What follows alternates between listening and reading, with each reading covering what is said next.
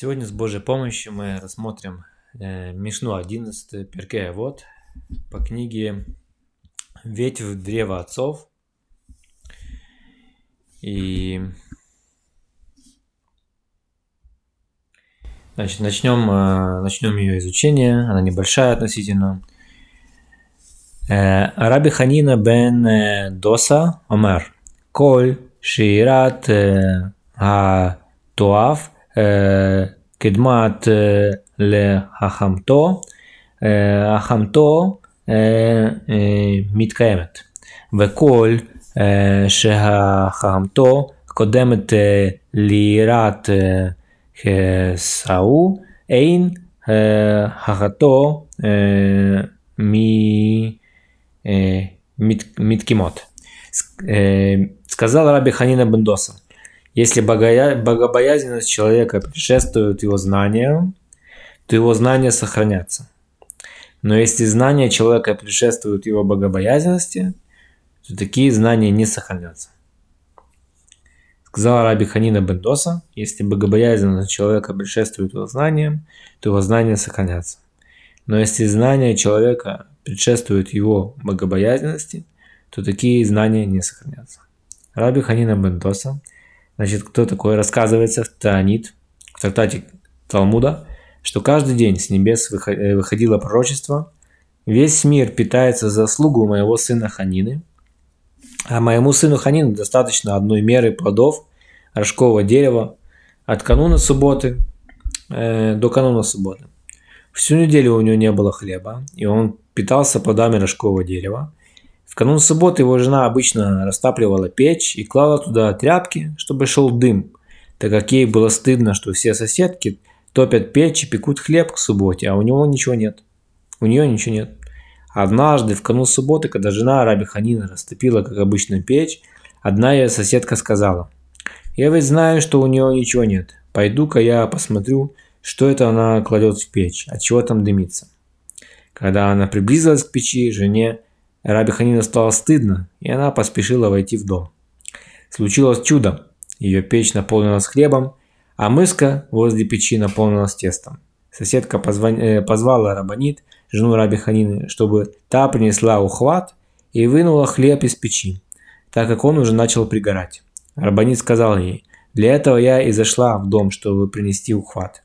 Из этого мы учим, что она знала, Всевышний не даст ей опозориться и сделать ей чудом, поскольку для нее чудеса были обычным делом. Вот, никогда не отчаиваться, отсюда мы учим, надеяться на Всевышнего, с хорошим настроением, верить, как это жена Раби Ханина Бендосы, что все будет хорошо. Жена Раби Ханина сказала мужу, сколько же мы будем так мучиться? Раби Ханина ответил ей, что же мне делать? Рабанит сказала, молись Богу, что послал нам пропитание. Раби Ханина помолился и появился Появилась как будто рука, в которой была ножка стола из золота, украшенная драгоценными камнями. Ночью они увидели во сне, как праведники сидят в будущем мире за столами, стоящими на трех ножках. А Раби Ханина сидел за столом, у которого две ножки.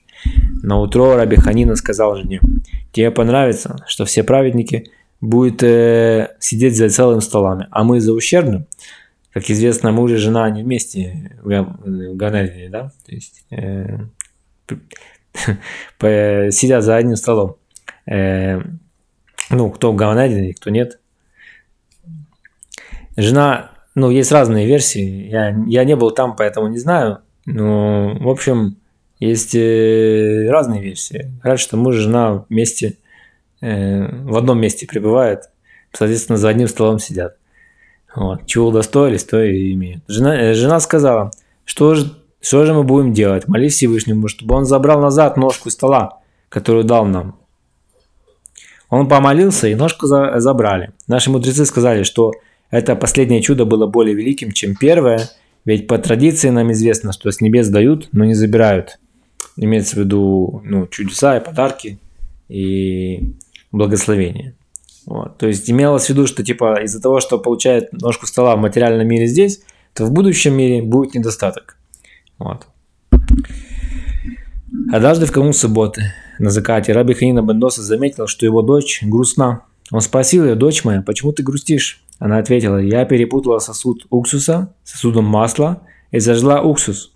В те времена свечи представляли собой емкость, в которую наливали масло и вставляли фитиль. Отец сказал ей, дочь моя, какая тебе разница? Тот, кто велел гореть маслу, велит гореть и уксусу. Мудрецы сообщают, что те свечи горели всю субботу, и от них зажгли свечу, свечу для удалы. То есть даже уксус горел, потому что для Всевышнего нет ничего возможного. Не, нет ничего не, не, не невозможного. У раби Ханины Бендосы были козы. Ему сказали, твои козы приносят ущерб, они едят на чужих полях. Он ответил, если это так, пусть их съедят медведи, а если это не так, пусть каждая из коз принесет медведя на своих рогах. К вечеру козы вернулись, и каждая принесла на рогах медведя. А откуда у раби Ханины были козы? Ведь он был крайне беден. Раф Пинсха рассказал, рассказывал, что однажды некий человек проходил мимо дома раби Ханины и оставил там кур. Их нашла жена раби Ханины. Муж сказал ей, не ешь их яиц. Из яиц вылуплятся цыплята. И их стало так много, что они э, приносили неудобства раби Ханины, ее жене. Раби Ханина продал их и купил на эти деньги коз. Однажды в том месте снова проходил человек, который потерял кур. Он сказал своему знакомому, «Здесь я оставил своих кур, а потом забыл про них». Рабиханина Бендоса услышал это и спросил, «А был у них опознавательный знак?» Тот ответил утвердительно и рассказал, какие опознавательные знаки были у его кур. Тогда Раби Ханину отдал ему коз. Это те самые козы, которые принесли на ногах медведей. Вот так вот. У Раби Ханина были соседка, которая строила дом, но балки оказались слишком короткими и не, достигали начала следующей стены. Соседка пошла к Раби Ханине и сказала, я строю дом, но балки слишком коротки. Раби Ханина спросил, как тебя зовут? Она ответила, Эйха. Он сказал, Эйха, твои балки достигнут нужной длины. И так и произошло. Раби Плейма сказал, я видел этот дом. Балки выходили из него на локоть в каждом направлении. И мне сказали, что это дом, который построил Раби Ханин Бендоса своей молитвой. Вот так видно, сколько чудес Раби Ханина Бендоса делал. И поэтому он в своей Мишне 11 говорит. Сказал Раби Ханина Бендоса, если богобоязненность человека предшествует его знаниям, то его знания сохранятся. Но если знания человека предшествуют его богобоязненности, то такие знания не сохранятся. То есть первостепенно это богобоязненность и упование на Всевышнего, а потом знание. Упование и знание это две разные вещи. Соответственно, из этой Мишны Тана, Рабиханина Бендоса, показана его праведность, какие он чудеса делал, как, как у него, благодаря своему упованию, вере, он делал, э, Всевышнего слышал, и происходили разные э, чудеса. Надо учиться от Раби Ханина Бендоса, тому, что уповать на Всевышнего, быть богобоязненным, понимать, что все от Всевышнего, не нервничать, не беспокоиться. И вот однажды еще одна история. То есть он своей молитвой удлинил балки. Такой был чудотворец Раби Ханина Бендоса. Однажды Раби Ханина Бендоса увидел, что жители его города отправились в Иерусалим, чтобы принести там жертвы, которые обязались принести. Он сказал себе, все везут жертву в Иерусалим, а я ничего не жертвую. Раби Ханина вышел из города и обнаружил камень. Эм, он э, оттесал и отшлифовал его и сказал, «Теперь я должен доставить его в храм». Он стал искать рабочих, и вскоре ему встретились пятеро. Он спросил их, вы готовы отнести для меня этот камень в Иерусалим? Они ответили, дай нам пять монет цела, и мы отнесем. Раби Ханина хотел дать им деньги, но не нашел у себя такой суммы. Рабочие ушли. Немедленно Всевышний прислал ему пятерых ангелов, которые выглядели как люди. Как люди. Раби Ханина спросил их, вы готовы отнести для меня этот камень? Они ответили, дай нам пять монет цела, и мы отнесем твой камень в Иерусалим. Но с условием, что ты нам поможешь. Он взялся с ним за камень, и они тут же оказались в Иерусалиме. Раби Ханина хотел им заплатить, но не смог их найти. Тогда он вошел в палату граненого камня в храме, где заседали мудрецы Санедрина, и спросил, что ему делать. Мудрецы ответили ему, выслушав всю историю. Похоже, что эти ангелы принесли твой камень в Иерусалим и сказали о нем, «Видел ли ты человека, проворного в деле своем? Перед царями Малахим будет стоять». Перефразировал этот стих, «А видел ли ты человека, проворного в деле своем? Перед ангелами Мелахим будет стоять». Вот так видно, что у раби Ханина не было что нести в храм, но он нашел камень. И этот камень он обточил и хотел принести, но он был слишком большой. Люди отказались, но ангелы помогли. Это говорит о том, что человек должен все время уповать и верить э, во Всевышнего. Неважно, что происходит. Вот на примере Раби Ханина. Денег не было заплатить. Люди ушли. Но пришли ангелы, которые взяли камень и принесли в Иерусалим. Как-то, как-то Раби Ханина Бендоса шел по дороге. Пошел дождь. Раби Ханина сказал Всевышнему, «Владыка мира, всему миру хорошо, а Хани неплохо». Дождь тут же прекратился. Когда Раби Ханина добрался до дома, он сказал, «Владыка мира, всему миру плохо, а Хани нехорошо». Тут же снова пошел дождь. Это все из трактата Талмуда Таанит. Наши мудрецы рассказывали, что в одном месте была ядовитая змея, Арот, которая кусала людей. Люди пришли к раби Ханина Бендоса и сказали об этом.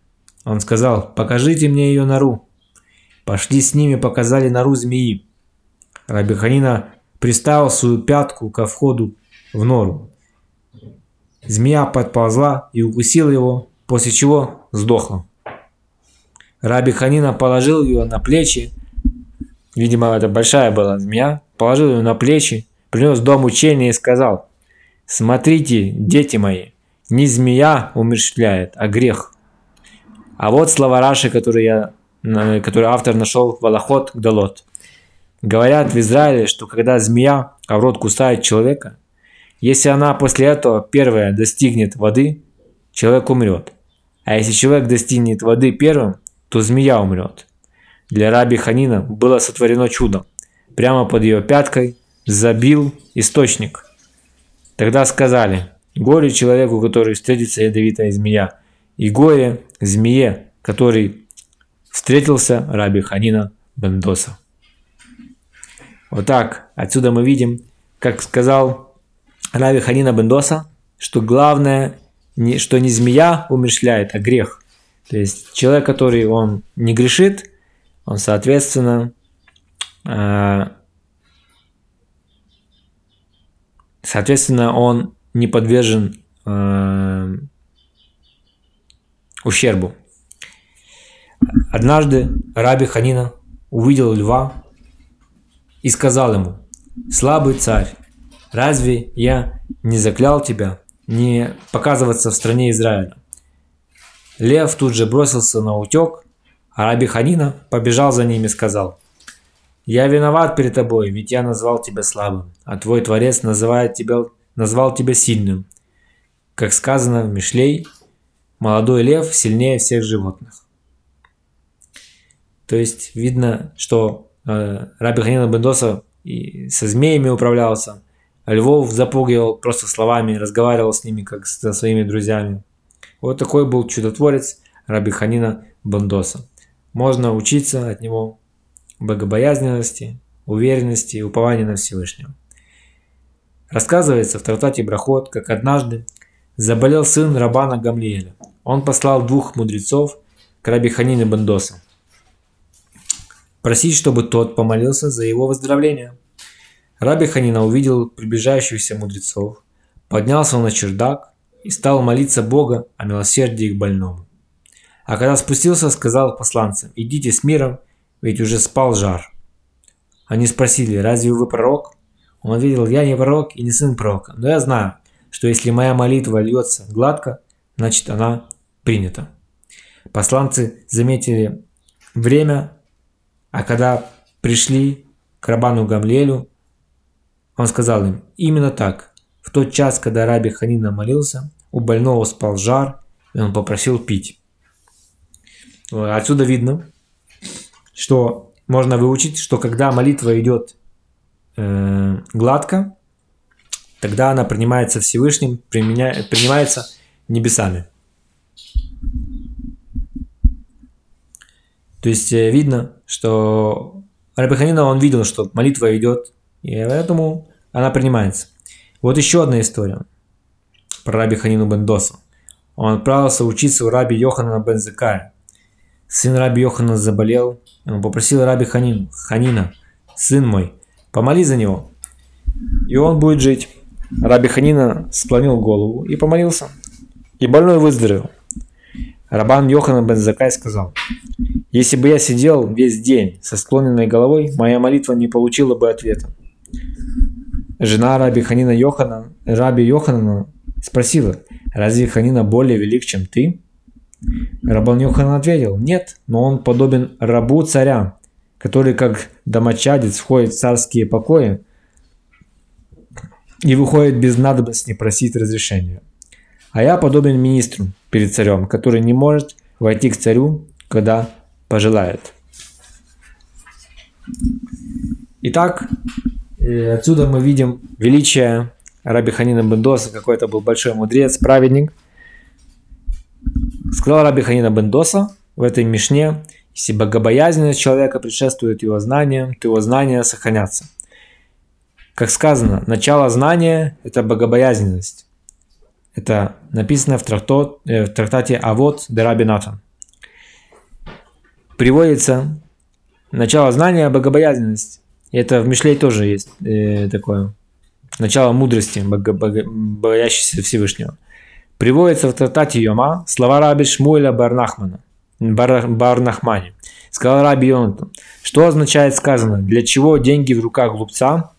Чтобы купить мудрость, когда нет сердца. Значит, для чего деньги в руках глупца? Чтобы купить мудрость, когда нет сердца. Горе тем изучающим Тору, у кого нет богобоязненности. Раби Янай провозглашал, жаль того, кого нет дома, но он строит к нему ворота. Ведь Тора – это ворота богобоязненности. Поэтому сначала должна быть богобоязненность, а уже потом мудрость. Значит, сначала из этой мишны, это очень важная мишна, сначала важное – это богобоязненность, а потом знание и мудрость, а не наоборот. Э, поэтому здесь говорится, что жаль того, у кого нет дома, но он строит к нему ворота. Приводится в трактате Шаббат высказывание Решлакиша. Что означает сказанное? Чтобы была вера, сила избавления на твои времена. То есть э, набирайся знаний, мудрости и боязни Бога. Это из пророков, пророков Ешьяу. Этот стих намекает на шесть разделов Мишны. Вера, эмуна – это раздел Мишны э, Зраим. Ведь человек сеет и верит, что Бог даст ему урожай. Но человек, когда сеет, он надеется на то, что Всевышний э, сделает это дело успешным. То есть нету гарантии, что зерно посеянное, оно принесет успех. Но только упование и вера во Всевышнего, который все создает, может привести к тому, что человек может э, надеяться. Так же самое любое дело, любой проект, любой бизнес, любое э, доброе начинание. Человек делает, и он надеется, уповает на Всевышнего, что прорастут э, эти самые э, результаты, семена. А, ведь человек сеет и верит, что Бог даст ему урожай. Так объясняет Усафот, ссылаясь на Иерусалимский Талмуд. Твои времена и Теха – это раздел Муэт, в котором изучаются законы праздников Муадим. Силой Хосен – это раздел Нашим, Хосен означает также наследство. Женщина рожает наследников. Избавление – это раздел Низикин. В нем содержится избавление, ведь он предупреждает всех остерегаться наносить ущерб, за который потом придется платить. Знание – это раздел Кодашим, а мудрость – это раздел Таарот. Стих заканчивается словами «богобоязненность – сокровище его человека». Даже если он знает все шесть разделов Мишны, главное достоинство это его богобоязненность. То есть отсюда видно, что неважно, сколько человек знает, неважно, какая мудрость, если нет богобоязненности, это все не имеет никакого значения. Поэтому выигрывает, э, ну как, ну как сложно сказать выигрывает, но как это, в лучшей ситуации тот, кто меньше знает, но больше боится Всевышнего и уповает на Всевышнего, чем тот, кто знает больше, но не уповает. Это очень простой урок, который очень непросто э, достичь, потому что знания очень легко почерпнуть. Можно открыть книгу, э, можно открыть э, Талмуд, можно открыть любую книгу по иудаизму, читать, набираться знаний.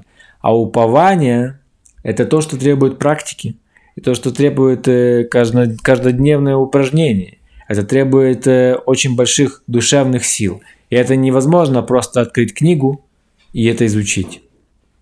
Поэтому э, богобоязненность и упование – это более сложные вещи, более тонкие, которые невозможно получить э, просто так э, из знания.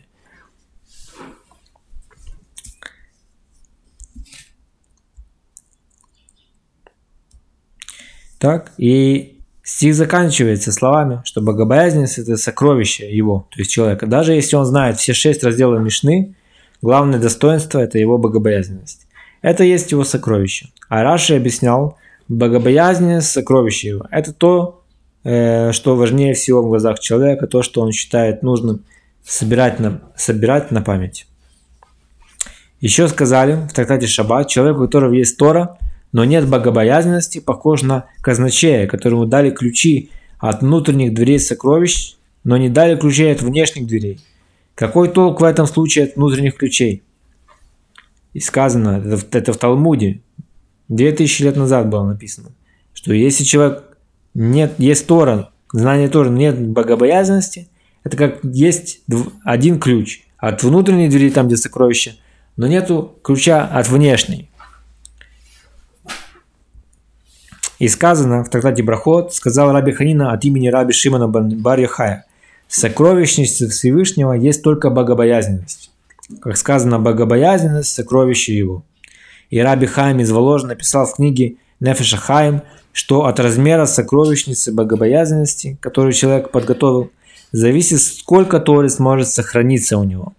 Это подобно тому, как отец раздает своим э, сыновьям урожай, Каждому он дает столько, сколько сможет вместить его хранилище, заготовленное заранее. Даже если отец щедрый и хочет дать сыну немного больше, он не сможет дать ему больше, чем тот может э, у себя вместить в этот момент. Если сын не подготовил даже маленького хранилища, то отец не сможет дать ему ничего, ведь сыну нечего хранить, э, ведь сыну негде хранить это зерно. То есть, если нету богобоязненности, некуда положить и знания Торы так у Всевышнего. Рука его раскрыта для всех, чтобы дать каждому из его народа много мудрости и разумения. Но это зависит от вместительности хранилища, богобоязненности, подготовленного человеком. Как сказали мудрецы, если богобоязненность человека предшествует его знанию, то его знания сохранятся. Поэтому если человек подготовил большое хранилище чистой богобоязненности, то и Всевышний даст ему знания и разумение щедро – чтобы заполнить его. И этим можно объяснять сказанное в Брахот. Всевышний дает мудрость. Здесь э, желание знать тому, у кого есть знание, как сказано. И в сердце каждого мудрого сердцем дал я мудрость. Еще сказано, даст от своей мудрости мудрым. Это кажется странным, ведь откуда тогда у человека изначальная мудрость? Но богобоязненность тоже называется мудростью. Как сказано, ведь богобоязненность – это мудрость. То есть мы видим, что Всевышний дает знание тому, у кого уже есть знание. Но если у него нет знания, да, он, человеку нет знания, откуда у него на самом деле знание? Есть, если у человека есть богобоязненность, значит у него уже есть знание. И причина этому приведена выше. Следует сначала набираться богобоязненности, так как она является надежным хранилищем для знания – и тогда знание сохранится у человека. И так сказал э, Агат, э, в Агадат Берешит. Обычно человек хвастается, я богат, у меня много урожая, вина и масла. А люди ему говорят, а есть ли у тебя хранилище для всего этого? Ведь если у тебя нет хранилища, то у тебя на самом деле нет, не, ничего нету. Так и у того, у кого много знаний, но нет богобоязненности, как будто у него ничего нет. Итак, это была Мишна 11, глава 3 прекрасной книги Перкей А вот Э, в данном случае это ветвь в древе отцов, поучение отцов. И с Божьей помощью в следующий раз мы продолжим э, изучение